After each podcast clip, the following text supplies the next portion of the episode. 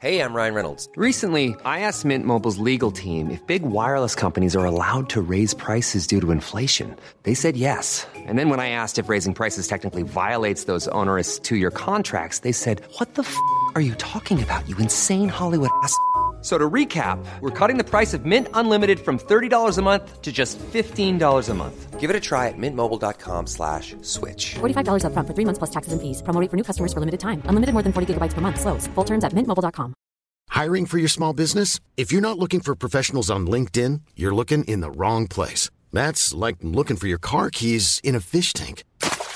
LinkedIn helps you hire professionals you can't find anywhere else, even those who aren't actively searching for a new job but might be open to the perfect role. In a given month, over 70% of LinkedIn users don't even visit other leading job sites. So start looking in the right place. With LinkedIn, you can hire professionals like a professional. Post your free job on linkedin.com slash spoken today. Vox Polony.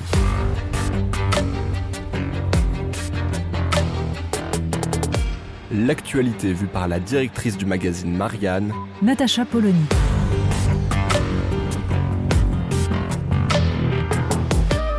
Vox Polony. Un peu de honte est vite bu, dit-on, et les Français sont désormais habitués à ces scènes qui font le tour du monde et dans lesquelles des étrangers, touristes ou supporters de foot, découvrent la joie de se faire délester, qui de son portefeuille, qui de son téléphone, par des groupes plus ou moins organisés. Ce doit être le goût de la France pour l'histoire. Reconstitution de scènes de pillage par des bandits de grand chemin, esplanade du Louvre transformée en cour des miracles, attaque de diligence par les grandes compagnies.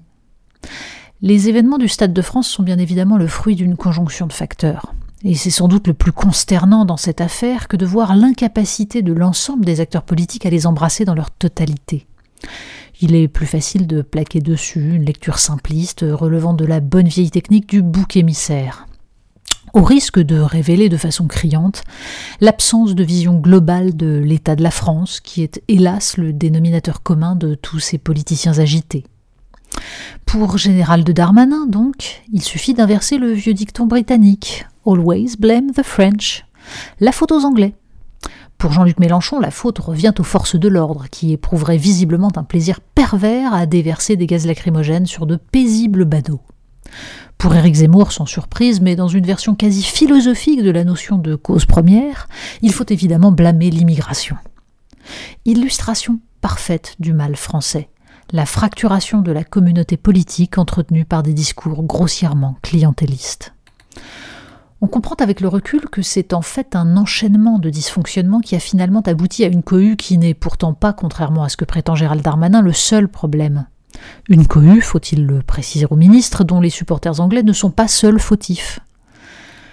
L'organisation par l'UEFA, le nombre trop faible de stadiers, alors même que l'afflux de gens munis de faux billets pouvait être anticipé, sont en cause. On y ajoutera cette grève du RERB, dont on peut considérer, sans faire offense au syndicat de la RATP, qu'elle est pour le moins malvenue. Le droit de grève est sacré, mais profiter d'un événement sportif international au risque de dégrader l'image du pays en instrumentalisant l'inconfort d'étrangers de passage n'est pas la forme la plus noble de la lutte sociale.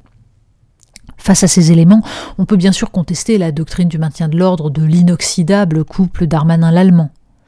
Mais cela ne suffira pas à expliquer ces scènes de pugilat et ces plaintes au tribunal de Bobigny pour vol, vol à l'arraché ou vol avec violence. Voilà bien la dimension la plus surprenante de ce lamentable épisode, le déni absolu de la part du ministre de ce phénomène qui a ajouté de la confusion et rendu la situation explosive, à savoir l'afflux de gens venus dépouiller les supporters entassés et tenter de franchir les barrières pour assister au match. Gérald Darmanin fustige la campagne nauséabonde de la droite extrême en ergotant sur le nombre d'étrangers parmi les personnes interpellées. Certes, mais les témoignages des supporters et les déclarations des syndicats de policiers concordent. Des mineurs isolés, des migrants venus de la porte de la chapelle voisine, des délinquants connus des services de police ont profité de l'aubaine. Dès lors, pourquoi le nier? Pourquoi faire ce cadeau à l'extrême droite et lui permettre de ne pointer que cette explication dans sa version la plus caricaturale? Les mauvaises langues rappellent la proximité des élections législatives et ce moment du macronisme inauguré par le second tour de l'élection présidentielle, la drague lourde à destination de cette clientèle électorale que Jean-Luc Mélenchon a si bien captée. Étrange portrait du macronisme que nous dessine cet épisode et qui, tel celui de Dorian Gray, révèle la vérité de l'être derrière l'apparence de respectabilité.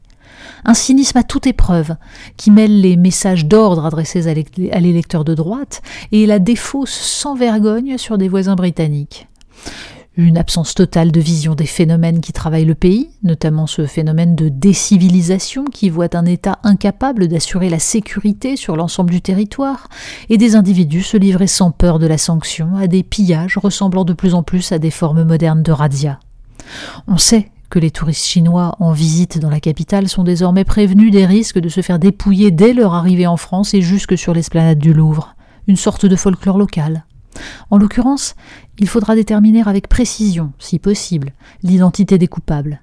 Mais on aimerait que ne soit pas écarté par principe le nécessaire débat sur l'afflux de populations sans ressources et de jeunes hommes livrés à eux-mêmes aux abords de la capitale et vivant dans des conditions sordides. Allez savoir pourquoi On parie que, au contraire, la parenthèse sera vite refermée jusqu'au prochain émoi. Vox Polony. Retrouvez tous les podcasts de Marianne sur les plateformes de streaming. Et puis les analyses, articles et entretiens de la rédaction sur marianne.net. Et surtout, n'hésitez pas à noter cet épisode et à nous laisser vos commentaires.